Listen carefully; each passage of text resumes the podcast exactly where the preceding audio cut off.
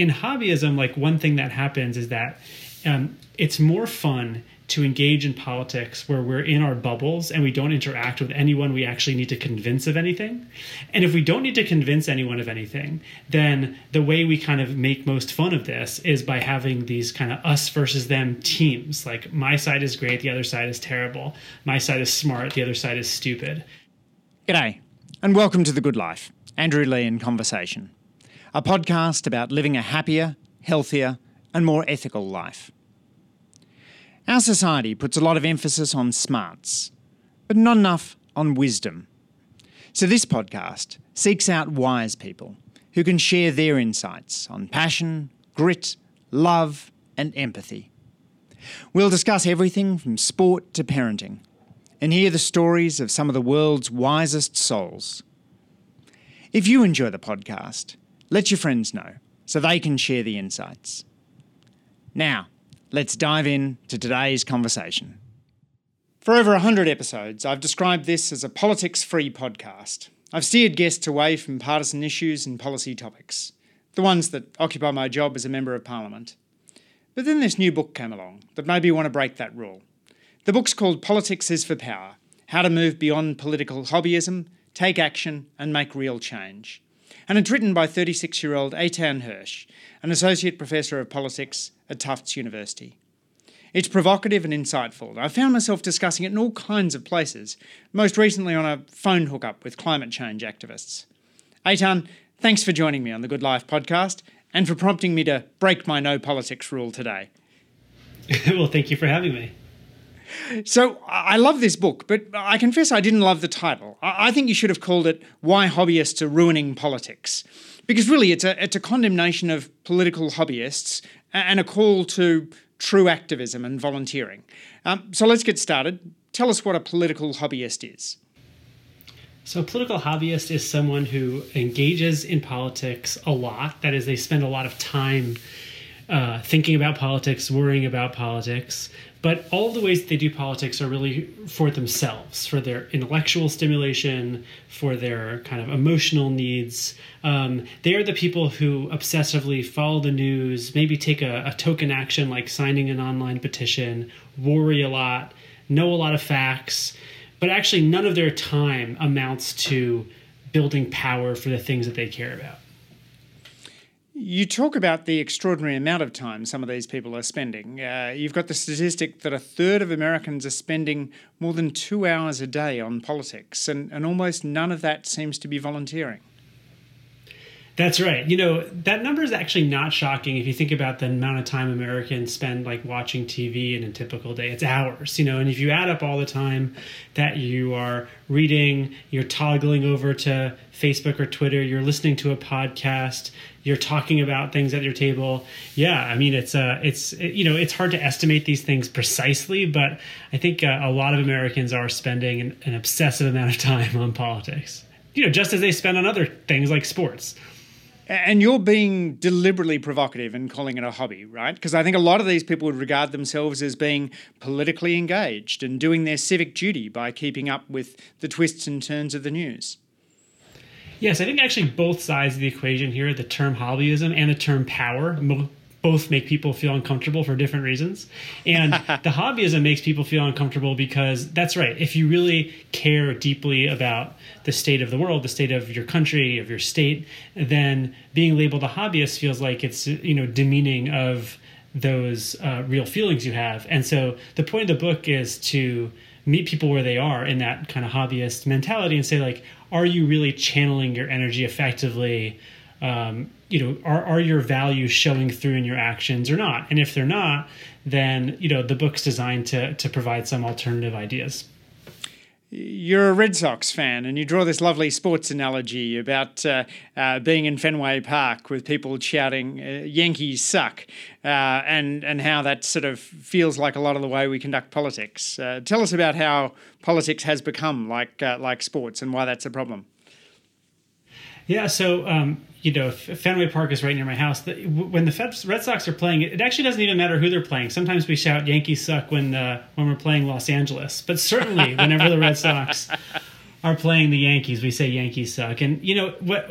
I find myself in a stadium like Fenway Park with uh, thousands of other people and everyone's shouting this and it's it's sort of a joke right like we don't really mean it i don't use the word suck in any other realm of my life other than at fenway park to say the yankees suck and, and i and i say it there but of course like I don't mean it. Like I don't not like the players. I have family members from New York who like the Yankees. Like it's it's a, it's a, it's a game, and I want people to kind of think about when is politics like that for them, and when is it really something deeper? When are the stakes actually low, and that's why they engage in something that feels more like a frivolous hobby? And when are they high? Are they so high that they would just never they would never behave that way? Um, and in hobbyism, like one thing that happens is that um, it's more fun to engage in politics where we're in our bubbles and we don't interact with anyone we actually need to convince of anything. And if we don't need to convince anyone of anything, then the way we kind of make most fun of this is by having these kind of us versus them teams. Like my side is great, the other side is terrible. My side is smart, the other side is stupid. Um, but if you're actually trying to build power, again, that's like trying to convince someone of something, you can't act like that.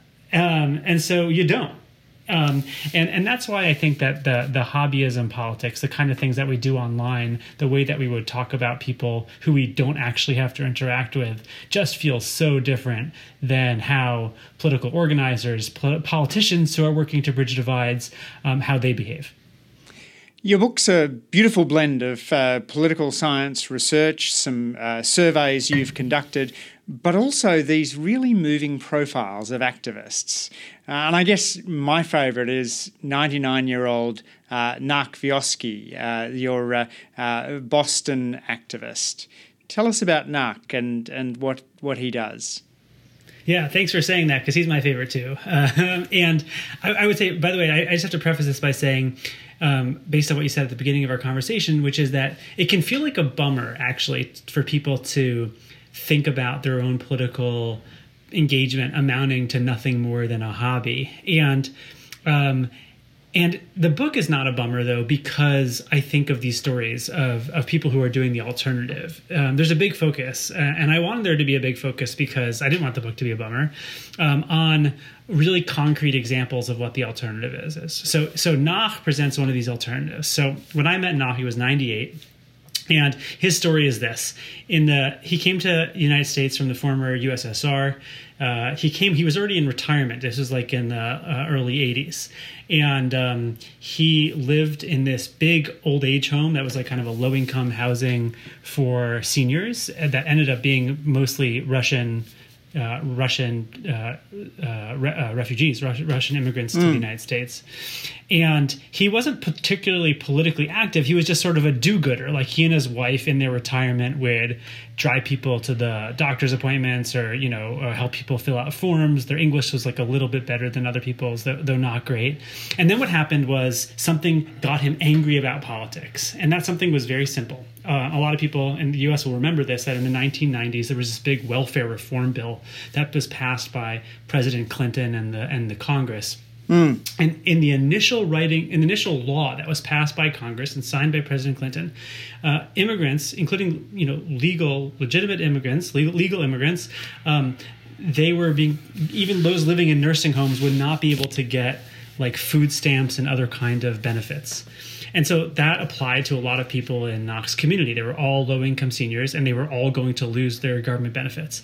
And um, Naakh just got pissed off basically, and he made speeches and he he he went on and on radio and things like that. But he also, over the period of a year or two, he and his wife helped get citizenship for 300 of their neighbors. And so what that means and is this they, is hard, right? I mean, I've I've helped people with this uh, the US citizenship test. It is a really tough test.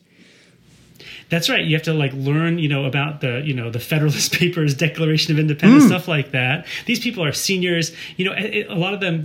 These were a lot of these are Jewish uh, refugees whose first language was Yiddish, but they have to take it in Russian. And the, you know, the and the whole thing is so. But he and his wife they they organize like a committee and they t- they they go through the test and and basically in the period of time when the the government was going back and forth about whether they were going to amend this law or not.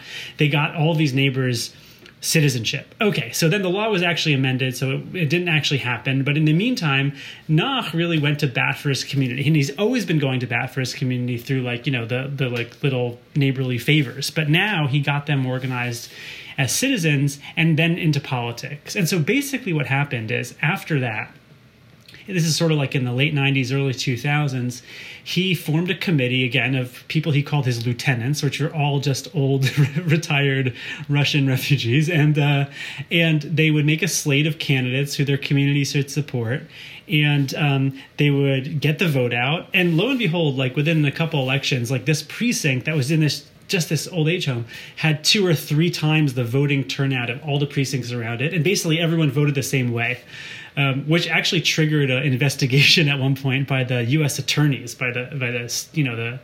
Uh, by the Justice Department. Like, how is it possible that this uh, precinct, you know, is there any manipulation going on or fraud? And it turns out, like, actually, just by being a good person and dedicating your time to mobilizing your neighbors, uh, you can you can get a lot of uh, of support.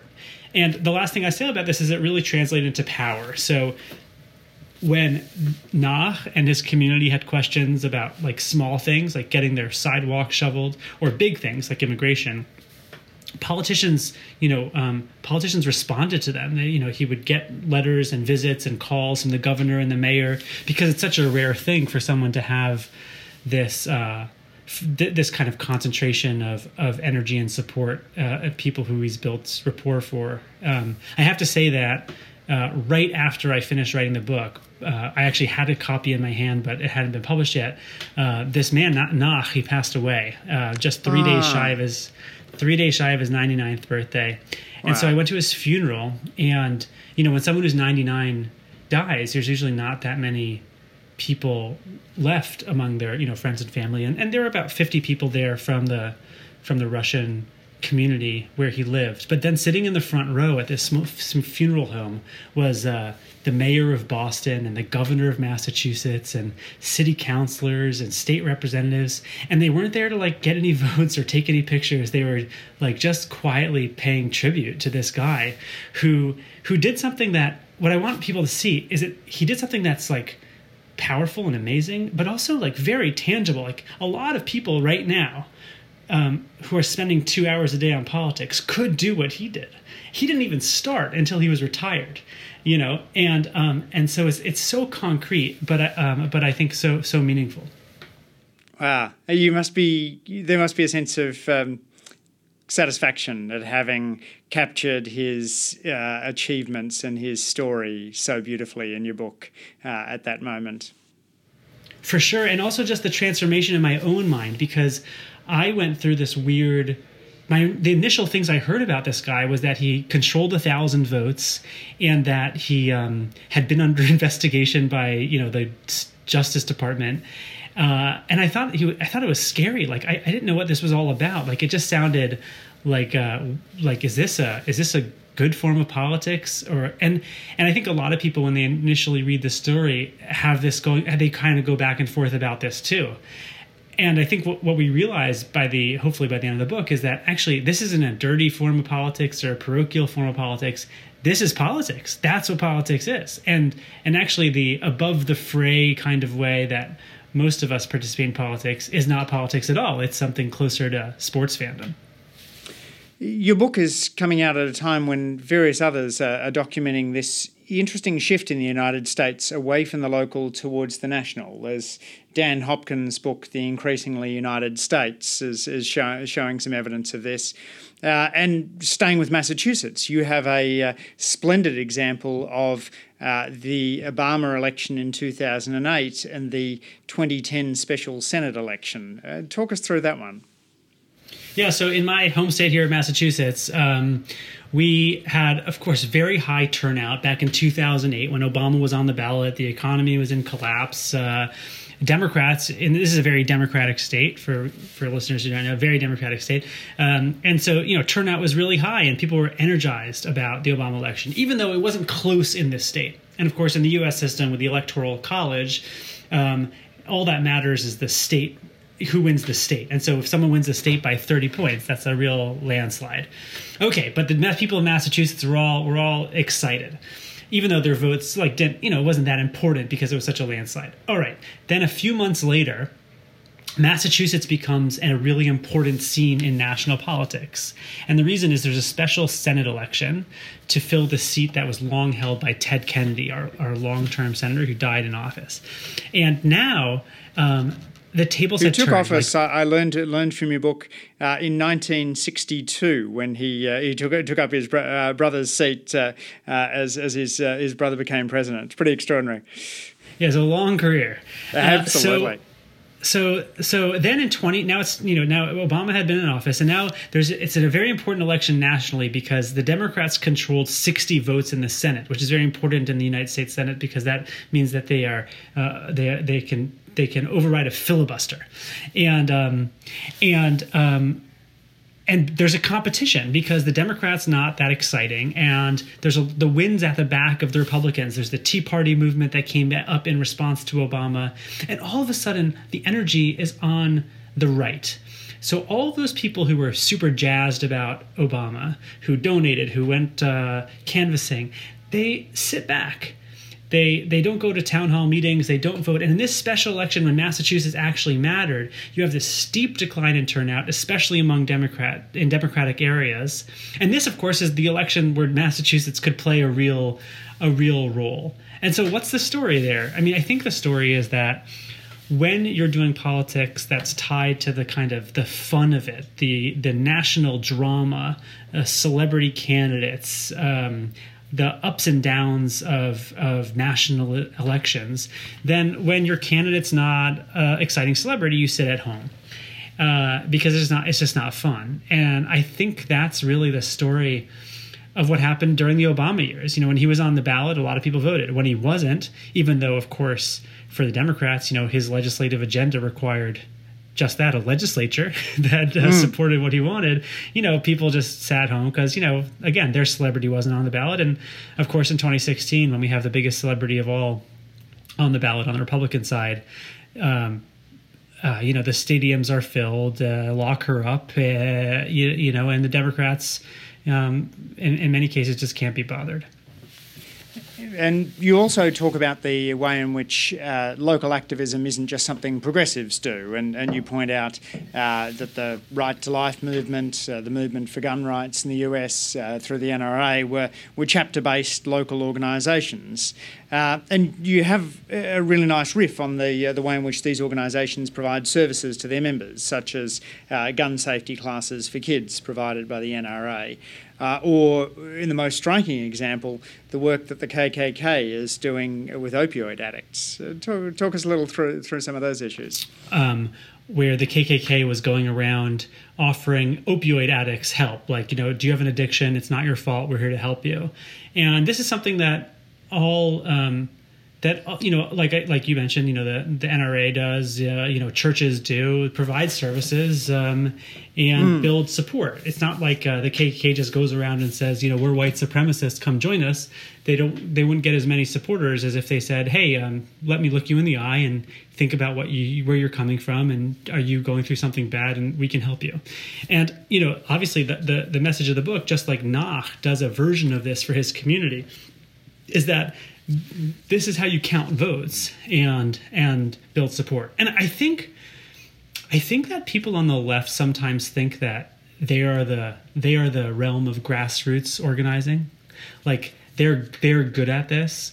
And you know, maybe if you have a strong uh, labor movement, you can think that, or, or maybe if you have memories of you know the civil rights movement in the U.S., you can think that. But I think time and again we see that the right is actually much more committed to a bottom up grassroots uh, form of politics. You know, I sometimes pose to audiences this question um, of whether they'd be willing to either donate to or work for uh, a 25 year old kid fresh out of law school who's running for county judge with the idea that maybe in 30 years that person might be a nominee for the Supreme Court and if your like initial response to that is like county judge, that sounds like lame and parochial.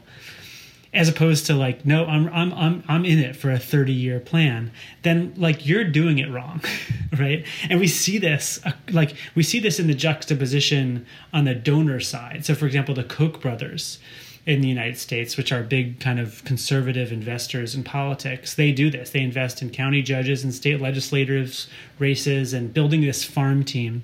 And they spend a lot of money on it. Meanwhile, we can see on the left, like what just happened in the Democratic election where someone like Mike Bloomberg will spend a billion dollars or something like that in a, you know, a 12 week effort completely focused on himself. like that's that kind of epitomizes the difference between the left and the right in terms of funding for grassroots and I, I, didn't find your KKK example uh, off the wall. Uh, I guess because I'm familiar with Eli Berman's book, uh, Radical Religious and Violent, uh, which is about the way in which terrorist movements often use these uh, grass, grassroots services. And, and he talks about um, Hamas providing uh, garbage services as a way of building local support. So I think this is a, a pretty familiar organising strategy among groups which are sometimes seen as being beyond the political pale to, to bring themselves into the mainstream.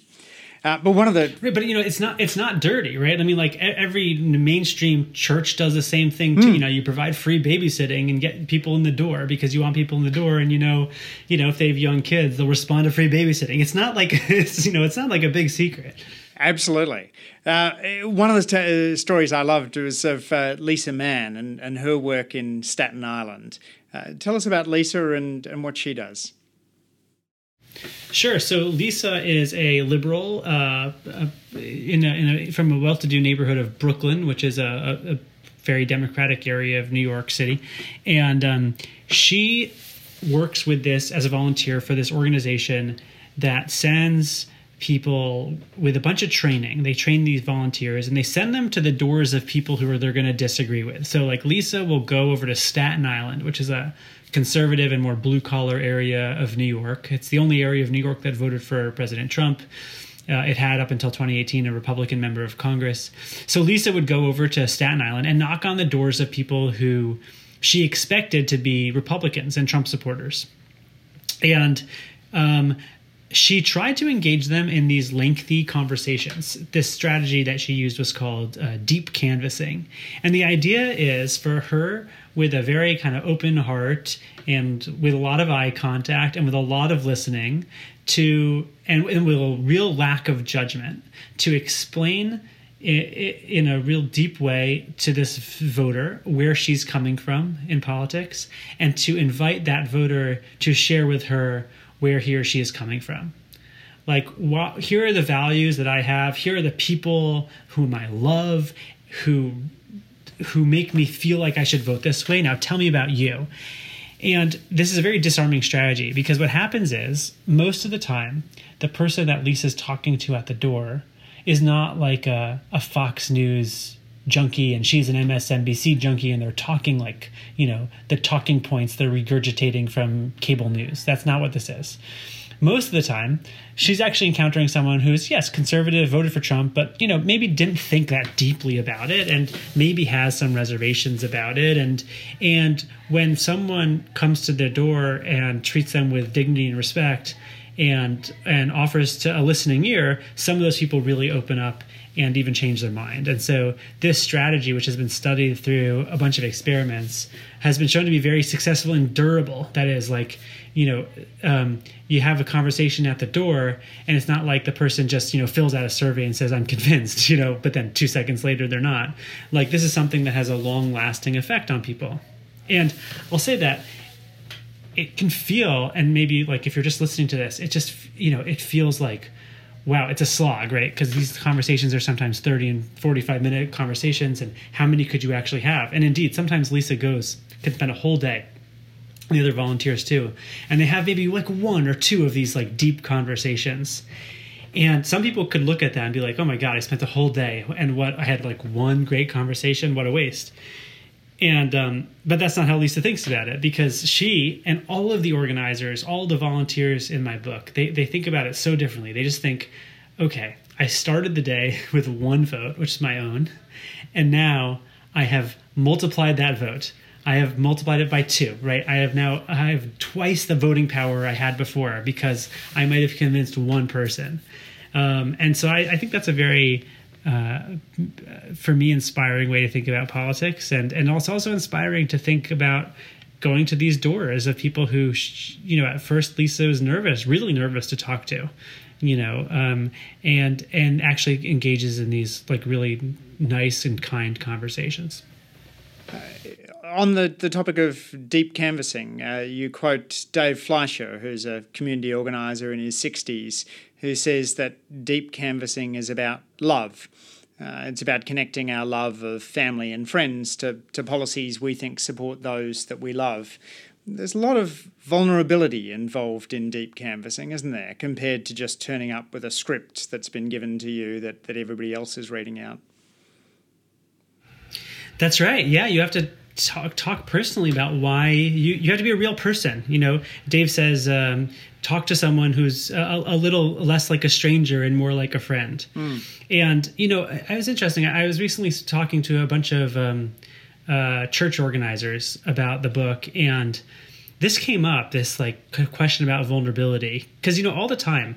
Um, if you want to build community, you kind of have to put yourself out there. You say like, "Hey, um, I'd like to organize." Uh, you know, it could be like a, you know, a soccer game or something like that. And you kind of have to hope like oh, is anyone going to come with me on this thing? Or like is it you know and and so i think when any anytime you're building community at all you even when it's not like showing your deep feelings about you know uh, reproductive rights or gay marriage or something like that you're kind of putting yourself out there. And in canvassing which is like not talking to your friends but talking to strangers um, uh, all the more so. And yeah, that's right. I mean, that's what Dave did and Lisa does, and and all of these people who are actually doing politics as opposed to watching it from the couch.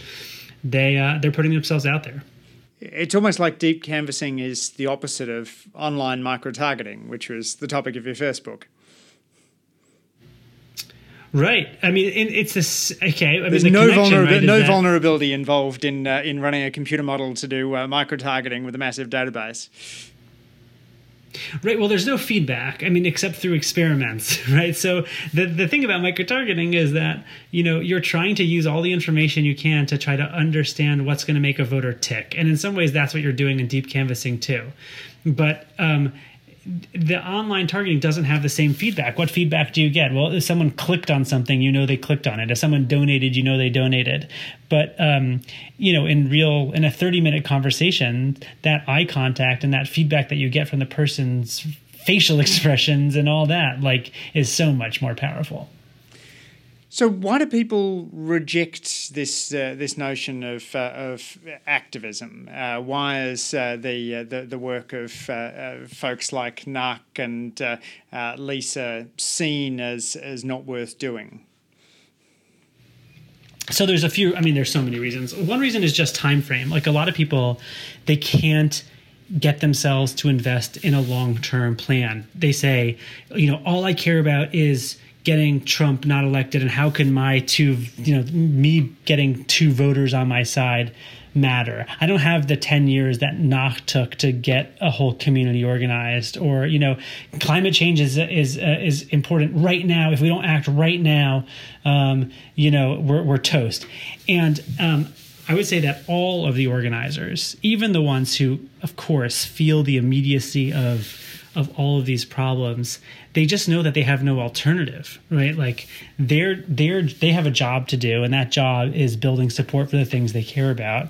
And um, it doesn't help at all for them to like follow the the details of uh, international climate change proposals that are never going to happen like when they could actually get people on their side in their communities. And so again i think you see that uh, difference in investment between the left and the right. So that's why you know that, that that's more short termism that I think is more common on the left.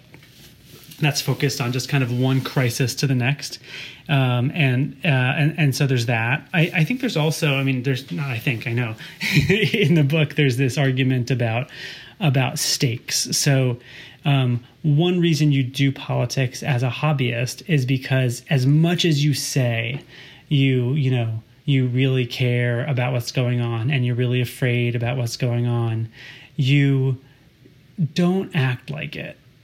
So, you know, in the demographic analysis, you see that the people who, that, you know, like men, white men, college educated white men spend the most amount of time on hobbyism, whereas women are much more likely to be engaged in real volunteerism. Um, uh, whites spend a lot more time in America on kind of frivolous politics following, learning facts and stuff like that. But African Americans and Latinos spend a lot a greater percentage of their time in volunteerism. And I think you look at those numbers and the the theory that I think almost anyone would arrive at is that if you really feel the immediate stakes of political consequences, you know, you, you, politics can't possibly be a leisure activity. You have to you have to build power. You have to you have to try to make some headway. Um, and so I think that there's a big part of the story, which is if you're satisfied with the status quo, even if you don't say it, but if you kind of are, then you're more likely to treat politics in this in this way. Uh, so there is the question as to whether uh, hobbyism might be a, a, gateway through to activism. Um, you've argued that it tends to be a substitute for activism. Uh, there's intuitively makes some sense. There's only 24 hours in the day. Uh, but I want to push you a little bit on that point. There's a study by a couple of UC Riverside researchers that find that people who are active online two years ago are more likely to be active offline today. Um, there's a Mich- Michigan State University study using random assignment that finds that um, people who sign an online petition are then more likely to donate. Um, what's your view of some of that research that suggests that perhaps um, hobbyism could be a, a complement to activism or a gateway into activism? Yeah, I mean, my, the main argument for why that's not true is that most people are completely learning the wrong facts and practicing the wrong skills that would lead them from one realm to the other realm, right? So they're learning all sorts of junk about, you know, national political drama. Um, but they're not following the news about like how they could be involved. In fact, if you ask someone who spends two hours a day following the news, like how, tell me, you know, news junkie friend, like how can I get involved um, on climate change stuff, you know, in my community in my state? They just kind of blush and say like, "Oh, I actually don't follow any of the news that could inform you of that." I could, but I could tell you a lot about like the Mueller report or you know some some nonsense from the the Trump saga. Um, so they're learning the wrong facts and they're also practicing the wrong skills, right? So I mean, I, I think that as we've been talking about, the skills to actually get political power, right, which is not a shouldn't be a shouldn't be a dirty word. All that means is the ability to get other people to take some actions that they wouldn't otherwise take, like the ability to get your neighbor to vote in a way that they wouldn't otherwise vote, or a politician to vote on a bill in a way they wouldn't otherwise vote. That requires um, the skills of patience and discipline and and empathy and all that.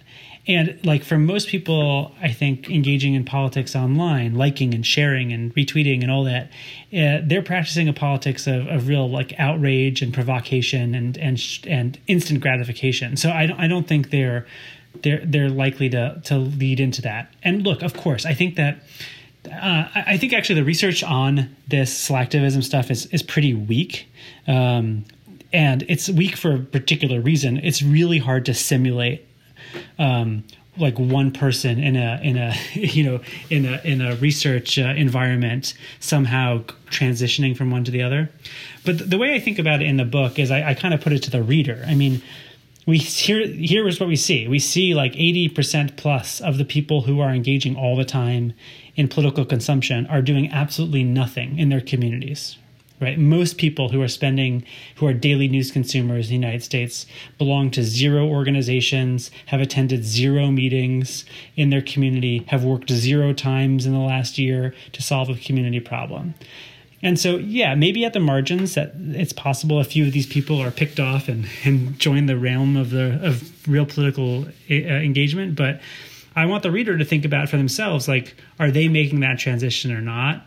Um, and you know could they reorient their news or their behavior to to maybe to make this shift yeah, I've argued in the past that we need more of a politics of love on the progressive side of politi- politics. So it does uh, intuitively appeal to me that uh, uh, rapid consumption of the politics of hate is unlikely to uh, to, to lead to the rise of a, of a politics of love or, or even um, acceptance of people with different views. Um, I do like your your idea that uh, uh, you know you're doing something useful uh, if people would notice when you stop doing it, and that's probably not true if all you're doing is uh, is writing screeds, uh, partisan screeds on Facebook. That's right. No one misses you when you stop uh, stop making your hot takes.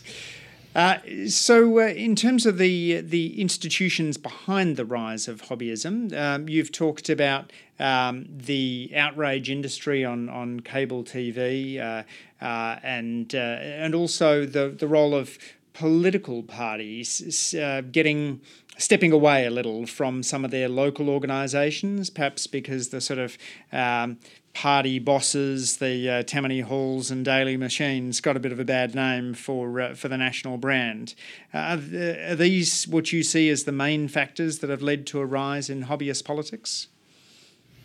Yeah, so I put them. I, I generally, you know, think about three three causes. Right, one is this technology, which is not just cable news. It's really just shifting to all, all shifting all of our leisure activity to screens and to uh, sh- to five minute stints, right? So um, a lot of people, whether their hobby is politics or sports or food or anything like that, they they are are kind of toggling back and forth between work and leisure all day long, um, spending five minutes here or there, but never setting aside an hour to to to do something. And so um, that's enabled us not to have lots of like kind of Twitter back and forths, but not a lot of of community meetings. So there's a technological explanation.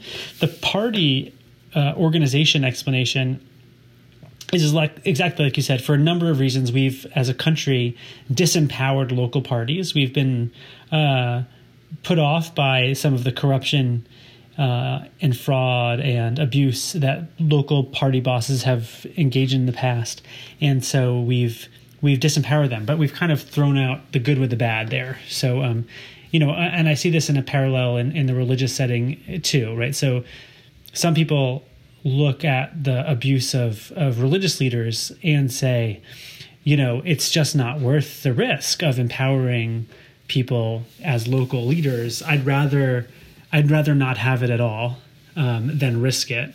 And other people say, like, look, whenever you have someone in a position of power, it comes with some risks that they'll abuse that power. And um, unfortunately, we have to assume those risks, or otherwise, we don't have that power for good.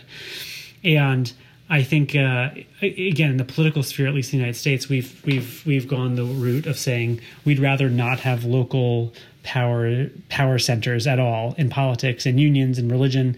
Um, and and and instead you know uh, just have kind of individual relationships to to politics um, but I, I, I say in the book that I think that the biggest the biggest explanation might be this comfort with the status quo that you see among college educated news followers um, mm. you know the the college educated program the college educated population has just grown dramatically over time uh, from like past after World War II was like five percent of the population to about a third of the population in the U.S. today is college educated. And Harvard professor Theda Skocpol makes this claim that I think seems seems right to me, which is that as that population has grown, people do not feel individually responsible for their communities, like they're stewards of their communities. Uh, and so they might be in a social network where they're expected to like know political facts, but they are not in a social network where they're expected to be like in charge of the smooth sailing of their community. Um, and so we have this situation where people who are themselves financially comfortable, they have good jobs, they are not really getting in the trenches of political organizing, but instead they are they are just sort of sitting on the on the hobbyist sidelines. So, the first of those factors, uh, technology, seems to suggest that uh, the COVID 19 shutdown is going to have uh, a massively adverse impact on uh, activism and uh, possibly cause a big surge in hobbyism. Have you thought about how people can maintain that, that sense of um, strong, engaged activism in a world in which we're expected to, uh, to be socially distant from one another? Yeah, so I would say, and I and I would say that like I'm experiencing this in my own life, both in politics and in religion right now, which is that there are ways to be engaged online that are tying you to your own communities where you can have an impact where you know other people, and there are ways to be engaged online where you are engaged in ways that are kind of have are, are embracing shallow connections to people all over the country, all over the world. And in politics, at least in American politics, we have this, you know, strong kind of federalist system. We have states have a lot of power and local municipalities have a lot of power. And they have a lot of power over things that people care a lot about, you know, the environment, uh, about racial equality, uh, which are huge issues on the political left. And um, that means that you can build power for those issues that pe- that you care about by having strong ties to your own community. And so I would say that there is an opportunity, as there was before we were all stranded in our homes, to connect with people in your own community online. Um, and it's you know not as good obviously as being face to face, but it's still okay. Uh, but if we just replace any kind of in person connections we were going to have with with people scattered all over the world or all over the country, that's really no that that's really a, a bad a bad replacement. Mm. Uh, I'm interested in your uh, your personal journey over the last few years. Uh, you've uh, grew up in Rhode Island. Uh, you spent some time uh, as a fellow of the Democratic Leadership Council, but then you talk in the the back of the book about how you've come to get active in the Massachusetts Democratic Party, and indeed uh, push them to engage in, in more of a kind of deep canvassing approach to politics. Tell me about that journey and also tell me a little bit about why you chose to write about that as a, as a political science academic, a profession which normally uh, is, uh, is, is ruthlessly nonpartisan. Yeah, it's a deeply uncomfortable thing to write about. I mean, for one thing, you know, my just the the, the, the, short background of my own journey is that um, I've always grown up in uh, lived in democratic areas, and I've always considered my politics to be to be moderate, centrist. Um, I've worked for Republicans. Uh, I worked the, the, Democratic Leadership Council is a sort of a cent. It doesn't you know it, it was a, a centrist uh, organization on the Democratic side it, during mostly like the Clinton years, um, and so my politics have always been centrist, and I have uh, political positions or view, positions on policies that are that are you know not comfortable all the time within the Democratic Party. You know, for example. Uh, um, you know, when I after I give two lectures in my in my lecture on U.S. elections about Citizens United, uh, which is our big campaign finance uh, uh, Supreme Court case in the United States, you know, I kind of I revealed to the students that I think it was the right decision, supportive of that decision, was a position that almost no people on the Democratic side hold. Um, but nevertheless, I think that you know that's that's where I am, and on a number of issues, I would say I'm I'm conservative. So okay, but when I was going to get involved, and I think that, by the way, that kind of moderation has always been, in part, what's pushed me away from real politics. In fact, it's pushed me toward academia because in academia, you know, it's it's very suited to someone who you know thinks politics is really important, but doesn't want to be a partisan. Yes. Um, I, I, but but basically, I, I think that um, I, I, I kept hearing from people that the reason that they don't participate in politics is because they have the same excuse that I have, which is that you know if you're not that ideological, you know it's kind of uncomfortable to be in a, a local organizing committee of people who are there because they're super ideological, and you know it made me realize that you know the reason that a lot of local political parties are polarizing and and extreme is because well like because people like me aren't there. Like because uh you know people who have a, a, have a different range of views are, are not are not well represented. And so um uh, but, but but okay, a few things happened when I started writing the book. One is I realized by interviewing people like Naakh and Lisa that I actually felt more connected to what they were doing than what I kind of previously had thought of politics was all about. In other words, these even if they are uh, the people I interviewed had a very wide range of political views. Some were you know far left, some were some were kind of center. Naakh himself was you know kind of you know had supported the Republican governor of Massachusetts um, they um, but they do politics in this form of service that's like they build support for things they care about by making connections by building rapport by building trust with their neighbors and it felt to me a lot more similar to to sort of community community service work, religious work than politics, and it felt and then that was a, more comfortable realm for me. So I, I, felt like I I was better suited to it than I originally thought I was. Um, and the reason I wrote about this is because you know I and so okay so in the book right I write I write a bit about my own political journey and getting involved in a, a, a local Democratic Party committee um, and and and I do that because I want the reader to know that like I come from the world of hobbyists too, and that I have all the excuses that they have about why not to participate. you know, it's I don't have enough time. My views are moderate. Like you know, maybe I don't have the right disposition for politics. You know, I say the wrong things. I whatever. I have all those same excuses, and I wanted to show like that. Uh, I found a lot of meaning in in switching gears and, and engaging in that form of politics and real politics and, and, and hoping hoping that that would be an invitation for a reader to, to try it too. As a professor, how do you go about teaching this? Uh, are you able to introduce your students to uh, to, to activists? Yeah, well, I mean, I, uh, am I, am I, am I, I'm not, I don't know if I, I don't know if I've like actually, uh, introduced them to activists. I've introduced them. I've had them. I've had you know I've interviewed like policy people and and um, uh, actually, I had, I had, a good friend of mine who was a, a, big Trump supporter come talk to my class the day after the Trump election, uh, which was a very interesting experience.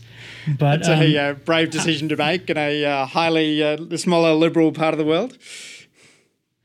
Yeah, that was a it was an interesting thing. I mean, I, I had him do it right. It, he was a friend who was sort of deep into this online Trump world. You know, Alex Jones, what seems to me to be a lot of conspiracy theories. Infowars, uh, yeah.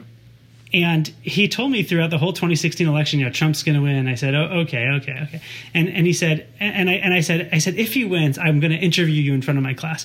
And so I kind of had forgotten about that. But then the the night, out, you know, the day after the election, he he texts me. He's like, "Okay, so when am I talking to your class?" And um, and so I arranged it, and it was it was intense. You know, some of the students were, were in tears.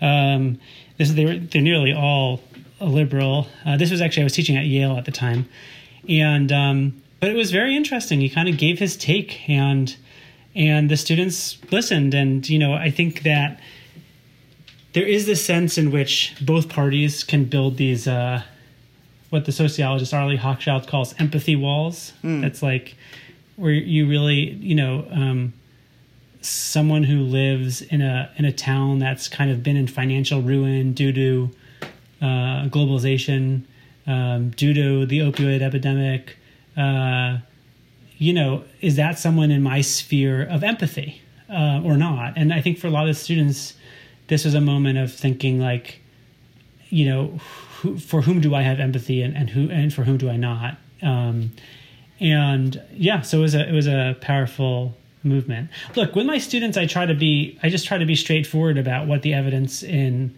in the research shows. Um, I went. I used to be in a place like where I would never reveal my own political positions on things, but in some ways, I, I've, I've I, I don't know. I might be I might be shifting on that front because I, I sometimes find that it's useful to be transparent with the students and say like, here's what I think and here's why I think it. Um, and here's what I think the evidence says, and here's why that evidence leads me to think that. But if I create a warm environment where they can disagree with me um, or read the evidence differently, you know, very little evidence we have in social science is so airtight that uh, that you know we should be super convinced of our views. So, so I, it hasn't been a problem so far for me to uh, talk a little bit publicly about some political work that I've done, while also you know maintaining what I think is an appropriate academic stance. Yeah, you. Uh, it sounds as though you're taking deep canvassing and turning into into deep teaching there. Um, you know, I'm, I'm reminded of uh, Frank McCourt's wonderful book uh, Teacher Man, where he uh, he talks about teaching high schoolers in New York City uh, and just the value of opening up about his stories, enabling them to open up about their stories and uh, and to become, in their case, great writers. In this instance, my sense is that opening up a little bit about your political journey help students think more rigorously about their own political journey and, and perhaps challenge some of their prejudices. Yeah, and I think that it, it also just gets them into the realm of thinking that the people with whom we disagree, like we don't have to hate them, you mm. know, and what they're, they're, they're not crazy, you know. I, I I've I've been have, I've been having this interesting back and forth with someone in my community with whom I, I think I disagree about some some things related to housing density and, and so forth, and and you know, I, it's possible that people who are on different sides of this issue or any one issue can find common ground and find a good compromise, and it's also possible that they can't, and and so the alternative is like well let's see who can get more people in an election right? Like like if if i can't convince you person in the town who disagrees with me and get on the same page with you then I, i'm just going to try to get more votes than you. And that's not like a a threat. that's not like a, a mean thing to say. That's how democracy is supposed to work. And and I and hopefully, you know, everyone can be on good terms afterwards. You know, I, I think that again, it's like when you're in especially an online bubble of of partisan animosity, you just get into this space where like people who disagree with you are stupid and evil and and you know and there's no and, and there's no other alternative right uh, your uh, next project, I understand, is, is thinking about some of these issues from a business perspective. Um, and I wonder if you could say a little bit about uh, your critique of uh, Starbucks founder Howard Schultz's uh, short lived 2019 presidential bid and how Schultz set about uh, a campaign for the presidency.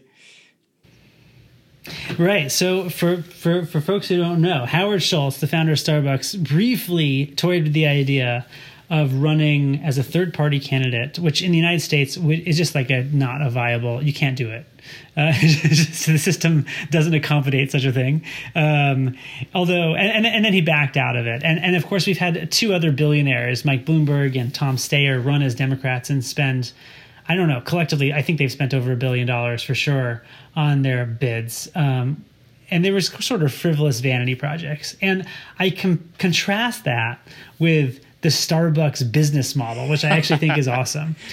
Um, because the Starbucks business model has like all of the makings of of good grassroots politics. In fact, all grassroots, all like retail success does, right? So Starbucks started with a few stores in one region until it got that model right, and then it expanded slowly, you know, fast for a business, but in years, over a period of years, they expanded to more regions. Um, uh, they were really responsive to their customers. So at first, Starbucks was super snobby. The baristas wore bow ties. They played opera music and the thing, and then and, you know, and Howard Schultz is like, "We'll never serve, you know." Skim milk in our stores and you know then but within a few years he's like you know offering frappuccinos with, with uh you know free internet and and and uh and and you know and sort of meeting people where they were trying to retain a, a strong brand in a and also meeting people where they were. And and so um you know there's a lot there that speaks to me as what's good in politics too right? So one thing is just like meeting people's immediate needs. Like uh, you don't if you want to make money in the business world like you have to figure out what people want. And that's true in politics too. You know i think we've seen in american politics these candidates who um, spend a lot of time focusing on big national policy ideas uh, and p- having plans for everything um, only to learn that actually like voters aren't responsive to that at all. Uh, and in the starbucks case what they're responsive to is like uh, you know a reliable nice atmosphere with free internet and and you know and a, and a free drink coupon if things didn't go right. Um, and i think that the, the, political parties can can benefit from that knowledge too. Uh, and and also from the slow and steady approach that you know you start you start you bottom up not you don't you don't you no, starbucks wasn't started with a national billion dollar ad campaign. No successful business has really started that way. And yet these billionaires when they tried to run for president they uh, they took that that approach Right. I think about uh, Sebastian Junger's book Tribe on homecoming and belonging and the way he talks about the importance of building a cadre of, uh, of, of, supporters around you at the, the grassroots level and then going from there.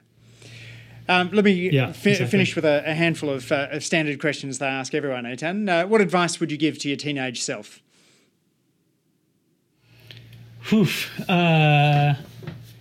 I don't know. I, I, that's a good question. Get more activist and be less less hobbyist. I would have thought, but here I am trying to answer the questions as well as ask them.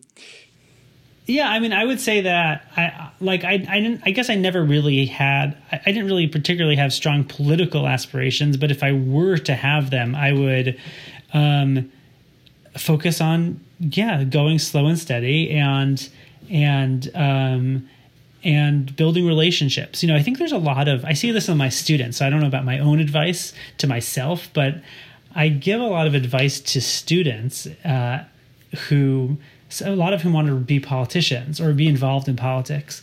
And a lot of times their first intuition is to like move to Washington and work at a think tank after college, which is what I did.